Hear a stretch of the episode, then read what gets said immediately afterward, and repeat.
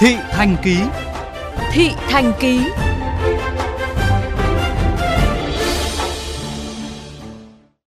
Thưa quý vị, tường nhà, cột điện, trụ biến áp, hễ nơi nào trống là các đối tượng lại dán những tờ rơi quảng cáo cho vay tín chấp.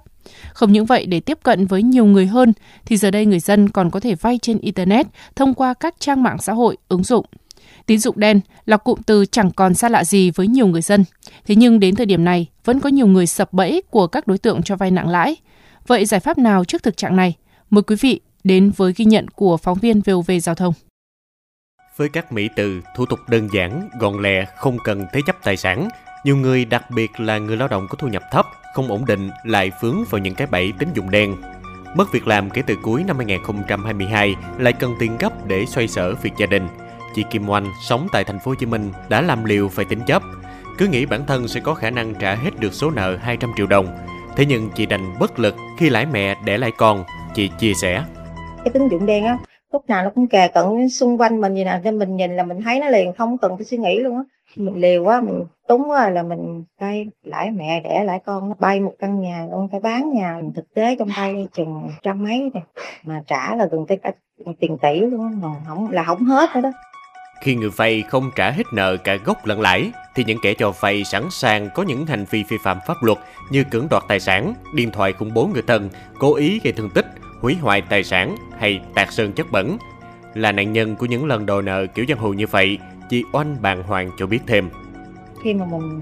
không còn khả năng chi trả nữa là người ta sẽ tấn công gia đình mình, đã chửi bới, gây sức ép đến cho mình, rồi lúc đó là cha mẹ nữa, rồi con cái nữa, đúng đủ mọi cách chúng nó làm cho mình nói thì nói vậy thôi nhưng mà ai mà từng trải qua rồi thì mới cảm nhận được cái cái cái sự khủng khiếp Ngoài tiếp cận người vay theo kiểu ngân hàng cục điện, thì các đối tượng còn cho vay thông qua các ứng dụng trên điện thoại và các nhóm trên mạng xã hội. Chỉ cần cung cấp thông tin, chụp ảnh căn cước công dân, thì người có nhu cầu sẽ được vay từ 5 đến 10 triệu đồng mà không cần thế chấp. Chính điều này đã thu hút được nhiều tầng lớp sập bẫy hơn. Ông Vũ Anh Tuấn, Tổng thư ký Hội Tin học Thành phố Hồ Chí Minh chia sẻ. Trước đây chúng ta thấy họ dán khắp các ngõ hẻm, tất cả các chỗ nào họ có thể dán được. Thì bây giờ họ đã chuyển lên internet.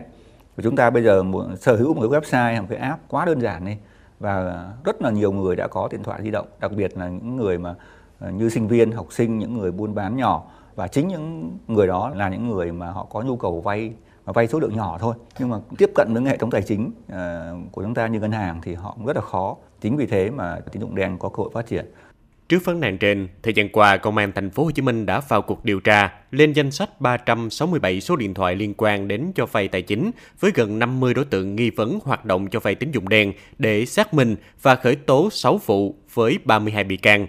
Trung tá Trịnh Khánh Hùng, Phó trưởng phòng Cảnh sát hình sự Công an thành phố Hồ Chí Minh cho biết, đa phần các hoạt động cho vay được cầm đầu bởi người nước ngoài và dùng nhiều thủ đoạn để che giấu hành vi phạm tội, gây khó cho công tác điều tra xử lý. Qua quá trình xác minh ban đầu thì tượng cầm đầu à, người nước ngoài trực tiếp và thuê các nhân viên đứng tên để điều hành cho vay tín dụng tiêu dùng trái quy định. Đáng chú ý nhất là để che giấu các hoạt động các đối tượng lập ra nhiều tài khoản ngân hàng và các tài khoản trung gian để thanh toán tiền cho người vay cũng như các hợp đồng gửi và giữ tài sản nhưng thực tế là không có hoạt động cầm cố tài sản thì mọi cái hoạt động mà cho vay được thực hiện trực tuyến trên các à, trang web của các công ty. Theo ông Vũ Anh Tuấn, ngoài sự vào cuộc của lực lượng chức năng và nâng cao nhận thức của người dân, thì các ngân hàng nhà nước nên tiếp cận nhiều hơn với những người có nhu cầu vay nhỏ lẻ, đơn giản hóa các thủ tục cho vay. Có như vậy mới mong tín dụng đen sẽ hết đường sống. Ngoài cái biện pháp hành chính mà chúng ta đang áp dụng thì cần những biện pháp các cái giải pháp công nghệ càng ngày cái hệ thống mà cho vay ờ, mà hợp pháp, phát triển, tiếp cận được cái người dùng đầu cuối mà vay nhỏ lẻ như vậy càng lớn, thì tín dụng đen sẽ càng được kéo giảm xuống bởi vì họ đã đáp ứng được cái nhu cầu vay của người tiêu dùng.